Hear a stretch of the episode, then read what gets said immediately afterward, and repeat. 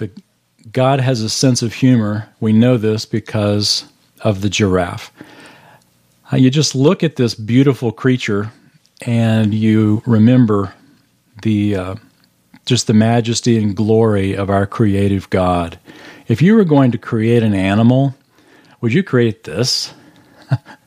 it's really uh, a, a, marvel, and in, in some sense, I, I, wish I had the facts on it to uh, to bring to your attention the the great marvel that the giraffe is in disproving evolution.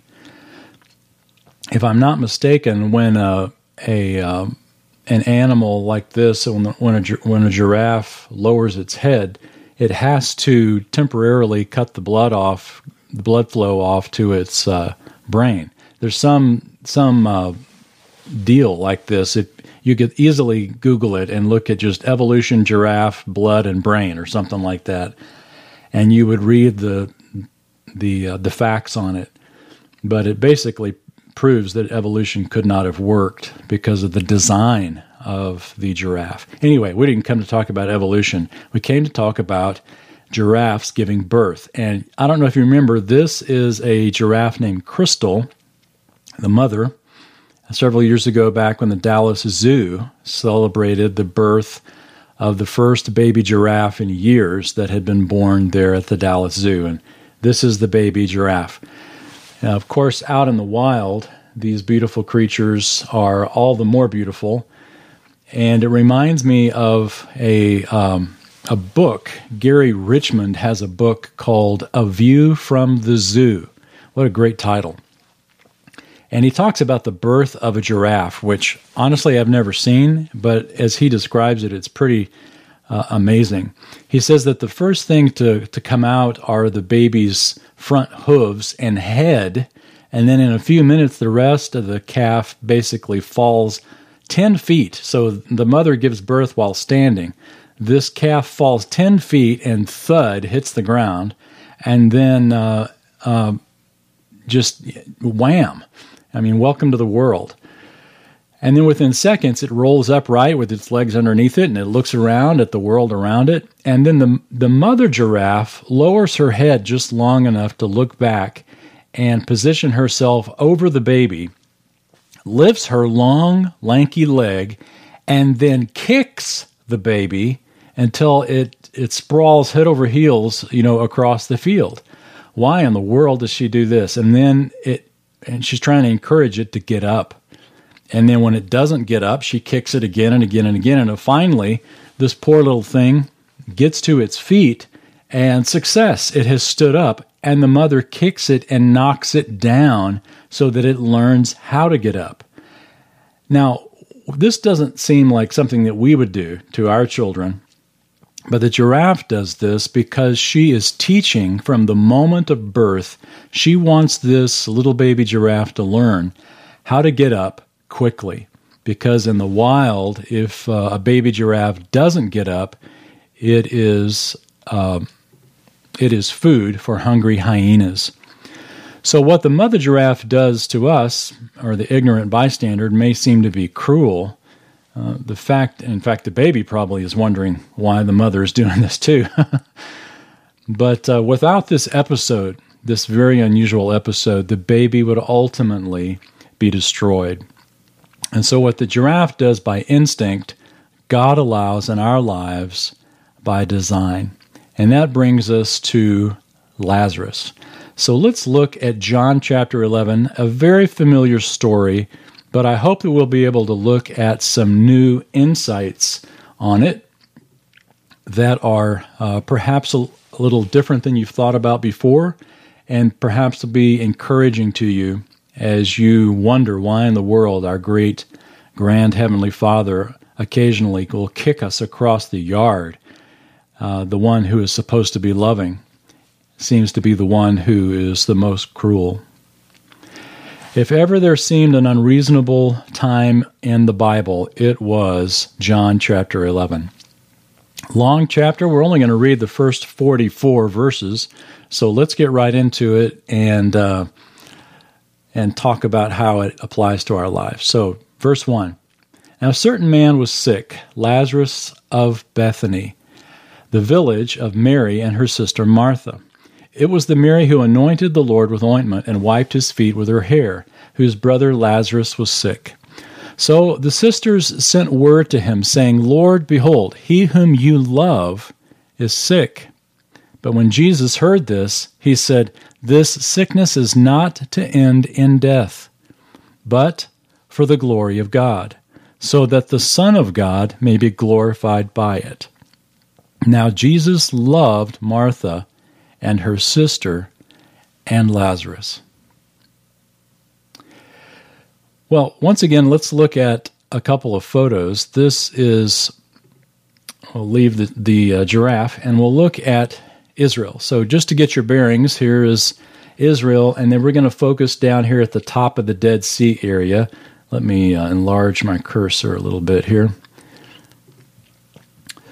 All right, so we're going to focus at the top of the Dead Sea here. And so here's the top of the Dead Sea. And Jesus is over here in this area, in the area beyond the Jordan, probably the area of Perea. And if you notice, so that you can't I'm not sharing. Well, that's not very nice. How's how's that? Sorry about that. Thanks for jumping in and and uh, telling me. Um, okay, so let's go back again. Here's the here's Israel as itself, and we're going to look at the top of the Dead Sea, which is right here. And here's the top of the Dead Sea. Jesus is over here in Perea, and you can't really see the Jordan River, but it's this line right here. So Jesus is on the other side of the Jordan River, and Jer- Jerusalem and Bethany are right here together. If you uh, look at this lovely picture, this aerial picture of Jerusalem, you can see Jerusalem here, the Temple Mount, and so we're looking to the west, and this is the Mount of Olives right here to the east of Jerusalem. And on the eastern slope of the Mount of Olives, right here at the bottom right, is Bethany. So this is the area of Bethany, and the scripture tells us, in fact, John 11 tells us that Bethany is only two miles from Jerusalem. and it's not necessarily two miles as the crow flies, but rather as the crow walks. You'd have to walk up in this direction and then down the Kidron Valley and into the city here. But this is the area where uh, Mary and Martha and Lazarus lived. All right. So back to John 11. Bethany uh, means house of figs, or uh, literally, it could also be translated house of affliction, which is sort of an ironic name when you think about the fact that uh, what Mary and Martha and Lazarus were having to undergo. House of affliction. Jesus isn't told how sick Lazarus is. He isn't even asked to help, notice. The implication is simply there. Mary and Martha send a note to Jesus, a message to Jesus, and Mary and Martha buried Lazarus, as we'll see, in a cave. They uh, hosted the disciples as they came to their home often. And so we could assume very easily that Mary and Martha and Lazarus were of some means. You didn't bury somebody in a cave if unless you had the money to do it because it was it cost a lot to uh, to dig a cave and to uh, to dig the the hole and then to put someone in there like uh, Joseph of Arimathea had the tomb built for himself but he uh, he gave it to Jesus, or he gave it for Jesus to to be used by him. And of course, Joseph was a very wealthy man. And so I say all that to say if Mary and Martha wanted to send an urgent message to Jesus, they probably would not have sent it, um, you know, by somebody walking. They probably would have put somebody on horseback, someone who could get the message quickly, find Jesus wherever he was, and then also return hopefully with Christ uh, in in the same speedy manner. The uh, the word that's used here for uh, the one whom you love is the word, word for love is phileo. Uh, you probably know there are several words, uh, actually four words in the Greek language, Greek New Testament, that are used for love. And the most common one that we are aware of is the word agape, but that's not the one that's used here. The, the word that's used here is phileo, and it's a word that means friendship. It's a word of emotion. It's a, it's a happy feeling love. It's the potluck lunch love. It's the it's why you come to church love to see other people. It's it's the joy of fellowship and just being with somebody that you like. And so the one whom you love, in other words, your good friend, is what they're saying. Your good friend is sick. And Jesus, the implication is that Jesus would come and heal him. And Christ's response is wonderful. I mean, it's absolutely what Mary and Martha would have wanted to hear. This sickness is not to end in death. Wonderful. That's exactly why we came to you. We knew you'd, you'd know what to do, Christ. And so the good news comes back to Mary and Martha. Jesus said, This is not going to end in death. Oh, wow. Great. And then time passes. And notice verse 5, the last verse we read there says, Now Jesus loved Martha and her sister and Lazarus. Now, this word for love is a different word. This is the word agape, or agapo is the verb. He, uh, he loved them not in a feel good love in verse 5, but in a sacrificial love, in a love of decision, in a love that, that chooses what's best because of of, uh, of, of a choice, of a hard decision, of self sacrifice. So the phileo love of feel good, love you, great to be with you, and the love of agape is two different types of love. And interesting, John uses both of those here in these, these verses. The one whom you love, the one whom you love to be around, Jesus is sick. Now, Jesus sacrificially loved the siblings. That's why we're told in verse 6, look at the next verse, so, or you might have therefore, when he heard that he was sick, he then stayed two days longer in the place where he was. That word so, or the older uh, New American Standard, uh, says therefore. You might have something that says therefore, but there should be a connection there between Jesus sacrificially loved them, therefore he delayed. That's the point. Because he loved them, he didn't go immediately. Now, for us, that seems absolutely contradictory. If it were us, we would have hopped on that horse and sent the messenger walking home. Jesus, if we were Jesus, we'd have said, Look, I'll take this message myself. I'll go heal Lazarus, lickety split. But he didn't do that. Christ sent the message back this is not going to end in death. And then Jesus uh, took his time. He took his own sweet time getting there. He hung around for two more days. No big hurry. Obviously, not in a hurry. And as we're going to see, Lazarus dies in the meantime. So here's a lesson as a principle from the text. It's an observation that uh, is really ur- important. It's urgent, you might say, for us to apply because we can apply it in our lives today and it's simply this God's painful delays stem from his immense love for us. God's painful delays stem from his immense love for us. We see that right in the text. We see that in the grammar of the text. Jesus sacrificially loved them, therefore he delayed. That is true in our lives as well. We don't like that.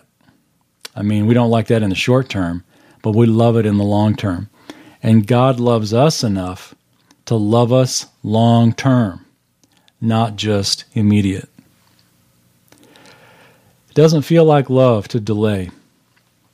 You know, if uh, all the needs that we expressed in our prayer time and share time and all the things that we um, that we go to the doctor for, you know, if we went to the doctor and the doctor had a way to heal us. And the doctor said, You know what? I've got a way to heal you. In fact, it's right here in the drawer. But uh, I'll tell you what, why don't you come back next week? We would think, You are the wrong doctor. I, need, I am not here to come back next week. I'm here now. Heal me.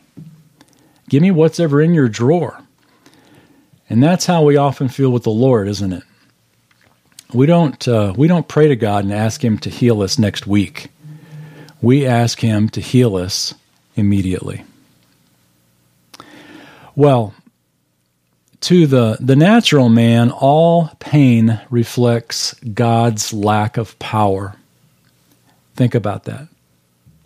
But God is not a, a sadist. We've got to know that our sovereign God is going to choose the best of all possible options. And fortunately, the scripture gives us accounts of real people, just like you and me, who hurt, just like you and I do, and who question God for his apparently turning a deaf ear to their to their cries. You just read the Psalms. One of the greatest things about the Psalms is it gives us gives us somebody to identify with. I mean, it's right there in the Bible. How long, O Lord, are you going to forget me? Forever? This is how we feel. Why this delay? But uh, of course, ultimately, God shows us that He loves us enough to uh, to allow that which is going to benefit us far beyond what immediate relief would ever give us. And this is what we see in the lives of Mary and Martha. They ask Jesus for help. Jesus delays because he wants to give them something greater than their request. And boy, this is such a great truth in our lives as well, isn't it? That when God delays, it's so often because he wants us wants to give us more than we're asking for. We're asking for a dinner mint, and God wants to give us filet mignon. Well, look at verse 7, and let's uh, continue on. Then after this, he said to the disciples, Let us go to Judea again. The disciples said to him, Rabbi, the Jews were just now seeking to stone you, and you're going to go there again? Jesus answered, Are there not twelve hours in the day? If anyone walks in the day, he does not stumble because he sees the light of this world. But if anyone walks in the night, he stumbles because the light is not in him.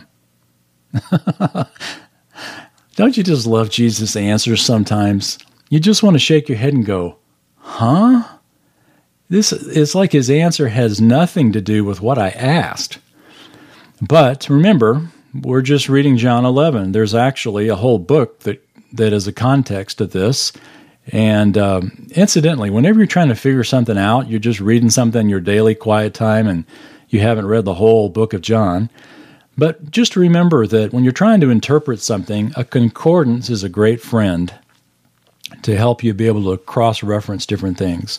And you start by looking at the context of the paragraph and then you widen that to the to the chapter and then you widen that to the book itself and then you let the context continue to get broader and broader until you you find the answer that you're looking for. So you want to compare the, the paragraph, the chapter, the book, the author. Has the author written more than one book? How does he use this phrase elsewhere? And then ultimately, the whole Bible is your context for any one verse. But thankfully, we don't have to go very far to, uh, to get some help on this verse. Keep your finger there in John 11 and turn back two chapters to John chapter 9 and look at Jesus' words there in verse 4. John 9, verse 4 Christ says, We must work the works of him who sent me as long as it is day. Night is coming when no man can work. In other words, back in John 11, Jesus is telling them, Don't worry, it's not night yet, meaning, it's not time for me to die yet. Until then, we have work to do. And uh, we are we are not uh, uh, we are not victims of circumstances. We are following the leading of our sovereign God. And our sovereign God has told us it's not time yet for me to die. So when they say, hey, the, the, the Jews were seeking to stone you, you're going to go there again, Jesus is basically answering, it's not time for me to die yet. Don't worry about it. Let's go. We've got work to do. What was the work to do? Well, back in John 11, verse 11, this he said, and after that he said to them, Our friend Lazarus has fallen asleep. But I go so that I may awaken him out of sleep. The disciples then said to him, Lord, if he's fallen asleep, he'll recover. Now, when Jesus had spoken, now Jesus had spoken of his death, but they thought he was speaking of literal sleep. So Jesus then said to them plainly, Lazarus is dead, and I am glad for your sakes that I was not there, so that you may believe. But let us go to him. Therefore, Thomas, who is called Didymus, said to his fellow disciples, Let us also go, so that we may die with him. I thought a great statement there from Thomas. You know, doubting Thomas always gets a bad rap. You know, why didn't this why didn't this weak disciple believe in Jesus? Well, look at those words. Here you got doubting Thomas saying, "Look, let's go die with him." Um, Thomas had had courage. And remember, Jesus had told the sisters that the sickness would not end in death. Don't forget that. And then we're told Lazarus died. So, how do you think Mary and Martha are feeling about this time? Didn't I mean they're they're calling that messenger back and saying, "Tell us again what Jesus said." Jesus said this is not going to end in death. Um, Lazarus died. So, what did he mean by what he said? Well, continue, verse 17. So when Jesus came, he found that he had been already dead. He had already been in the tomb four days. Now Bethany was near Jerusalem, about two miles off, and many of the Jews had come to Martha and Mary to console them concerning their brother. Martha, therefore, when she heard that Jesus was coming, went to meet him, but Mary stayed at the house. As Martha reaches Christ, um, what she and her sister had been talking about over the last few days becomes obvious. Her first words to Jesus reveal her expectations of Jesus and, frankly, her shattered expectations of Jesus. Verse 21 Martha then said to Jesus, Lord, if you had been here, my brother would not have died. Even now, I know that whatever you ask of God, God will give you. Jesus said to her, Your brother will rise again. Martha said to him, I know that he will rise again in the resurrection on the last day. Jesus said to her, I am the resurrection and the life. He who believes in me will live even if he dies, and everyone who lives and believes in me will never die. Do you believe this? She said to him, Yes, Lord. I have believed that you are the Christ, the Son of God, even he who comes into the world boy, that is a great few verses, isn't it? The Old Testament, in several key places, gives the clear promise, the clear prophecy that believers will rise again from the dead to enter into the kingdom of God. One of the best places is the last few verses of Daniel. We won't turn there, but uh, you might jot down in the margin look at the last uh, the last few verses of the book of Daniel, where where uh, God tells Daniel, "Go your way, Daniel, and then you will die and rise again to get your reward in the last days." So the concept of resurrection isn't something the New Testament invented. This was the expectation um, all the way back from the Old Testament. In fact, remember when we looked at the life of Abraham?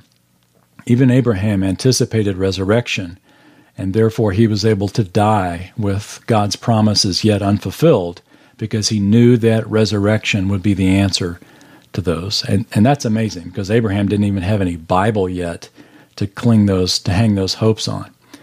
Uh, Martha had the whole Old Testament, and you and I have the whole of God's Word. So we have we have so much uh, hope because of the Scriptures. Jesus asked Martha, "Do you believe this?" I love that question because Jesus already knew the answer. Jesus knew Martha believed it, but Jesus wanted to hear Martha say it, and frankly, Martha probably needed to hear Martha say it. Sometimes when we are grieving or when we are in a place of, uh, of great pain or confusion, it helps for us to verbally say out loud the truth of the scripture, to, to uh, basically remind ourselves what we believe. Yes, I believe. You are the Christ, the Son of God, even he who comes into the world. And that phrase, he who comes into the world, implies that Jesus existed before his birth. I mean, Martha has a theology of Jesus that is amazing.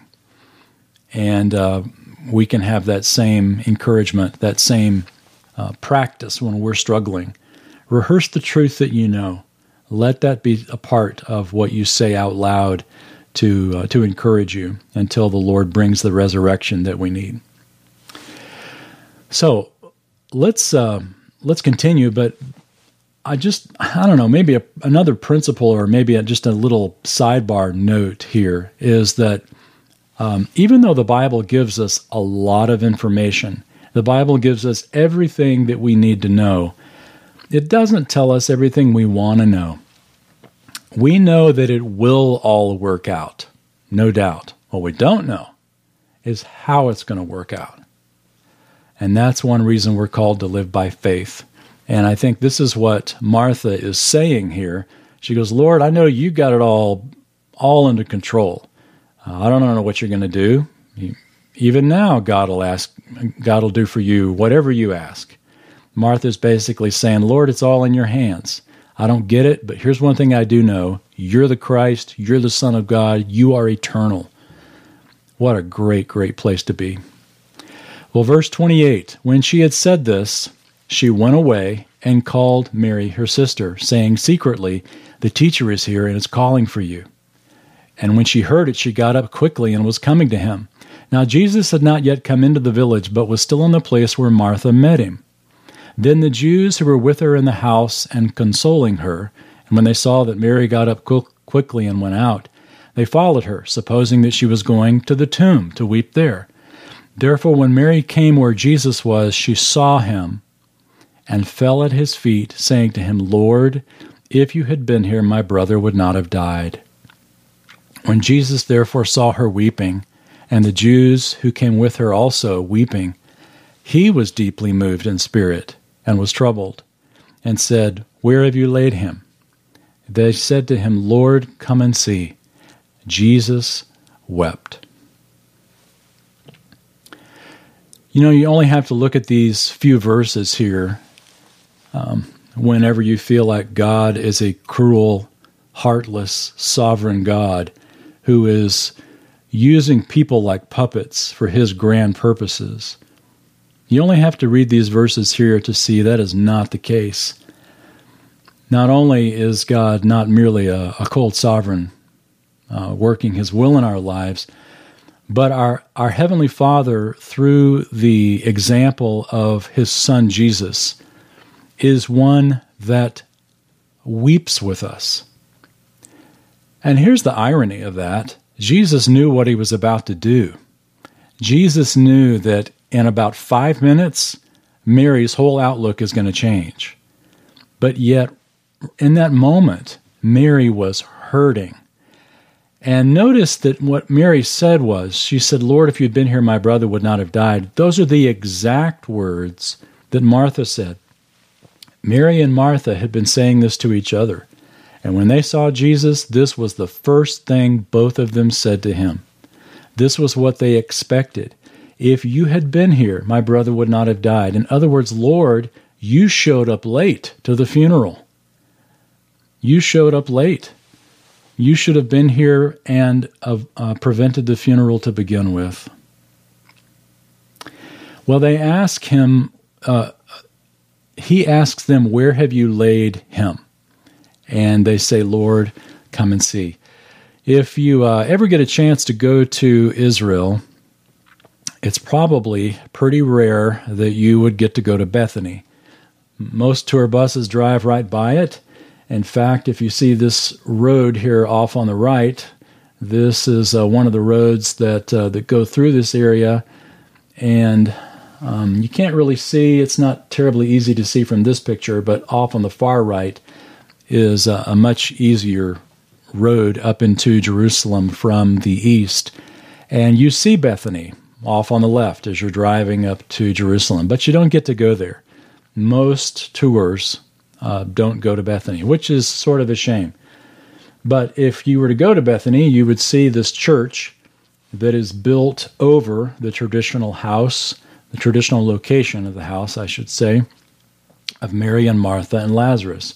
And on the other side of the church, you've got this wall with these beautiful mosaics of the siblings.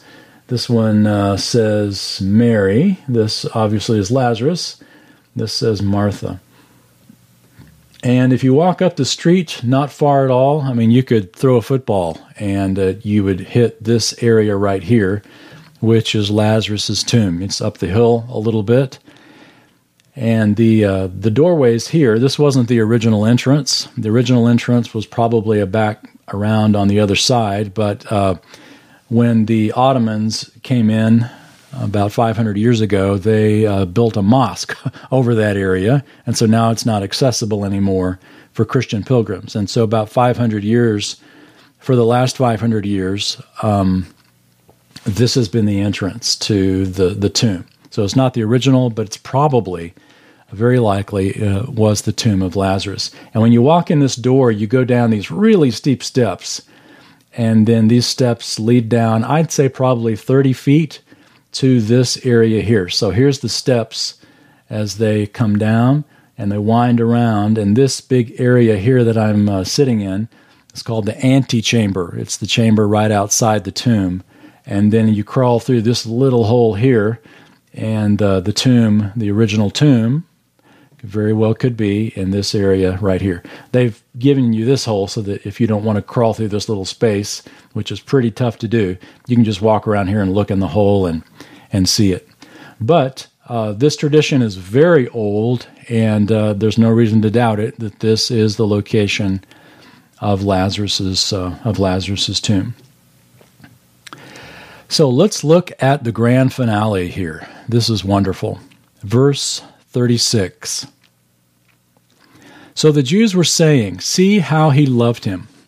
But some of them also said, Could not this man who opened the eyes of the blind man have kept this man also from dying? Now, before we read uh, the grand climax here, let's pause and look at these this uh, last verse because it's important. Um, could not this man who opened the eyes of the blind man kept this man also from dying? Answer Of course he could have. But their assumption is that he should have. And if he could have, he would have. Because that's how we operate. If we've got the power, we're going to use the power, we're going to fix the problem. The thing is, Jesus is looking on a level that's far bigger than Lazarus' death right here and now or Lazarus' sickness right here and now. Jesus saw what Lazarus' death would produce. Now, we could we could take Lazarus' death off the page for a second and put a blank there, and you and I can insert in that blank whatever it is we're struggling with, whatever seems a situation that is as permanent, as unchangeable as death in our lives. Think about that in your life for a second. What is it that that maybe maybe it is a death. Maybe it is a, the death of someone. Maybe it's a physical problem. Maybe it's a strained relationship.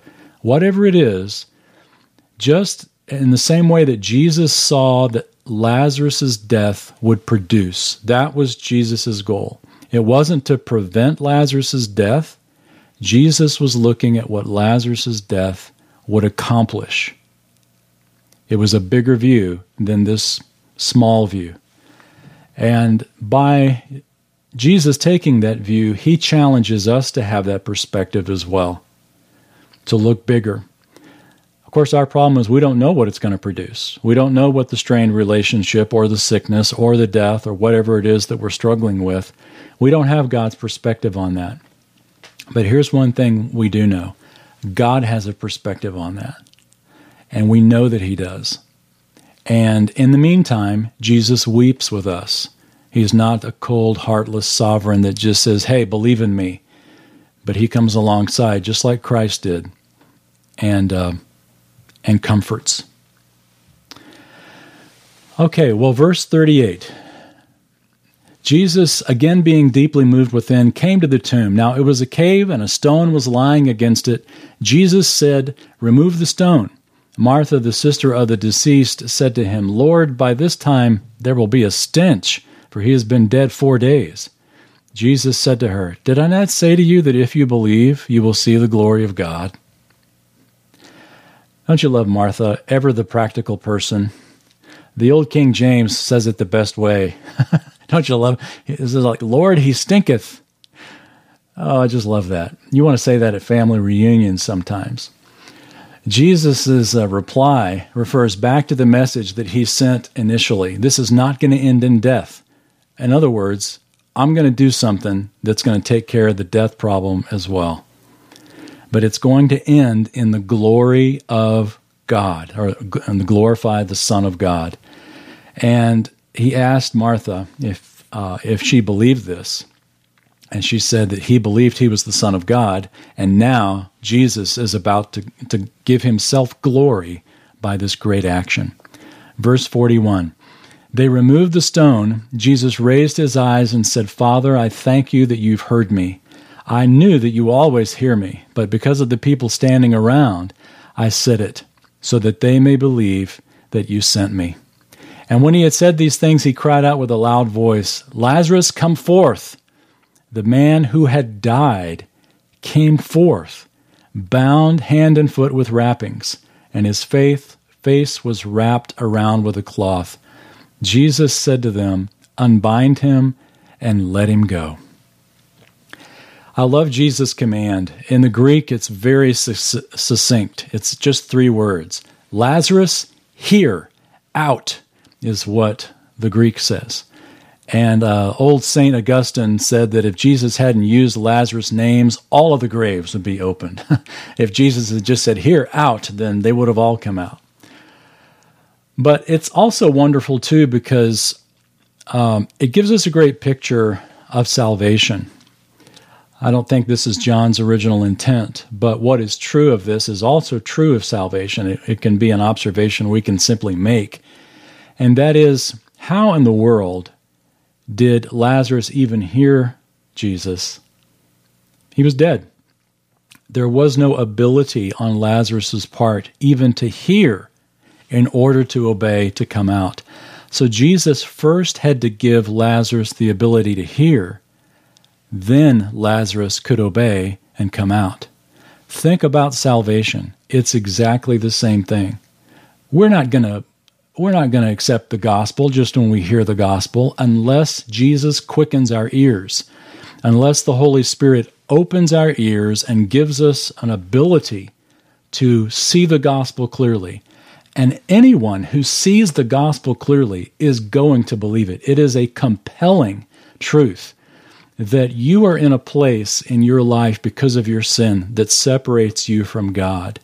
And God has paid for that sin by Jesus dying on the cross. All you got to do is believe it, and your sins are paid for. Who wouldn't accept that? Well, the people who don't see it, and the people who, who don't understand it. And so, unless Jesus, the Lord, first removes those blinders, anybody who, who then has the blinders removed will believe. The statement that Jesus made initially um, sort of seems insensitive when he told the disciples, I'm glad I was not there when Lazarus died.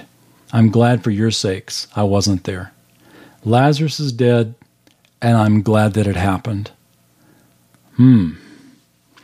That's that's a tough uh, that's a tough few verses to read without the context around it. And so when we are in a place like that, we've got to put this context around it. We have to remember that Jesus was looking toward the goal of our pain. He wasn't just looking at the pain, he was looking for what it would produce. I saw some years ago a, a, letter that came from the Health and Human Services to a resident that lived in Greenville, South Carolina, or Greenville County. And this was the letter. It said, Your food stamps will be stopped effective March 1992 because we received notice that you passed away. You may reapply if your circumstances change. oh, I love that because thankfully, we aren't gonna we're not gonna need food stamps in the resurrection, but uh, the resurrection is to solve it all. Uh, it's going to solve it all. And here's the second principle. The first one, way back when, uh, talks about how God's love is the is the uh, the reason that He delays. And the the last one is this: that Lazarus's resurrection previews the hope of all who believe in Jesus. Lazarus' resurrection previews the hope of all who believe in Jesus. Because frankly, sometimes it seems like God takes way too long to, uh, to answer our requests for relief. We're constantly asking Christ for relief, aren't we? In fact, you could probably sum up most of our prayers with relief. That's what we're requesting. And the thing is, Christ could stop it all in a moment. And all the pain, all the confusion, he could stop in a moment. He could meet the need, but he doesn't. He delays. And this wonderful story reminds us of how blessed we are when the Lord loves us enough to allow pain with the results that will ultimately benefit us far beyond immediate relief. We want immediate relief but Jesus wants to give us something even better than that. Now, when you're struggling, I can't think of anything better than immediate relief. But long term, we can look back and we can realize, you know what? I'm glad he waited because what I get long term is so far better than what I would get uh, in the short term by immediate relief. Let me ask you, how has the Lord strengthened you in the past? by delaying the answer to a request. You know, we we uh, we could do it, uh, John. We've got time. Might be interesting to do it here at the end of our time together. But uh, answering that question just in, with some testimonials. How has the Lord strengthened you in the past by delaying the answer to a request? And then that'd be something we could share. But here's something that only you can answer. What are you praying for right now that's getting a delayed response? That's where we need to apply it. Think about the benefit of the past, of how God delayed and benefited you somehow, and apply that to your present situation. The thing is, because Jesus waited and didn't go immediately, we know that he wants to give us something more than relief. Because Jesus wept, we know that he feels our pain. We know that He wants to strengthen us uh, as He walks with us along this path. And He He walks with us, He weeps with us, but He's not walking to a place of death. This is so great. He's walking with us to a place of resurrection. The Lazarus story shows us so much that he was taking the disciples not to see a tomb with a dead guy in it, but to watch a resurrection. And when, as we imagine our walk with Christ, it's the same thing. That this will not end in death, this will end in resurrection, and it will end ultimately with the glory of the Son of God. Jesus said, I am the resurrection and the life. He who believes in me shall live, even if he dies, and everyone who lives and believes in me shall never die. Do you believe this? Let's pray. How easy it is, our Father, to read the words on the page, to see the emotion that's written there, to sort of put ourselves in the in the picture. And yet how very, very difficult it is in our daily lives to take John chapter 11 and to use it as a blueprint for how we live out our days, how we view you and Christ, and the delays and the relief that we've been asking for for years. Honestly, Father, sometimes we just want to give up. We just want to say, you know, this just isn't working. This whole Christian life is overrated. And we just want to go to glory. We just want it to all be over. And yet, the reality is, you delay, and in the meantime, you come alongside and you weep with us. Sometimes it's with the arms of a friend, sometimes it's with a piece of music. Occasionally, it's with a scripture verse or a message or a sermon or something that we hear uh, that, that couldn't be a coincidence. You come alongside and wrap your arms around us and remind us that you're weeping with us and that we are not walking this path alone. You remind us to not lose heart because this will not end in death, that there is a purpose and a future that's bigger than immediate relief. And when that purpose comes, we will be so glad that you did it the way you did it. So strengthen us today, Father, as we continue to wait and as we continue to trust. And we pray in Jesus' name. Amen.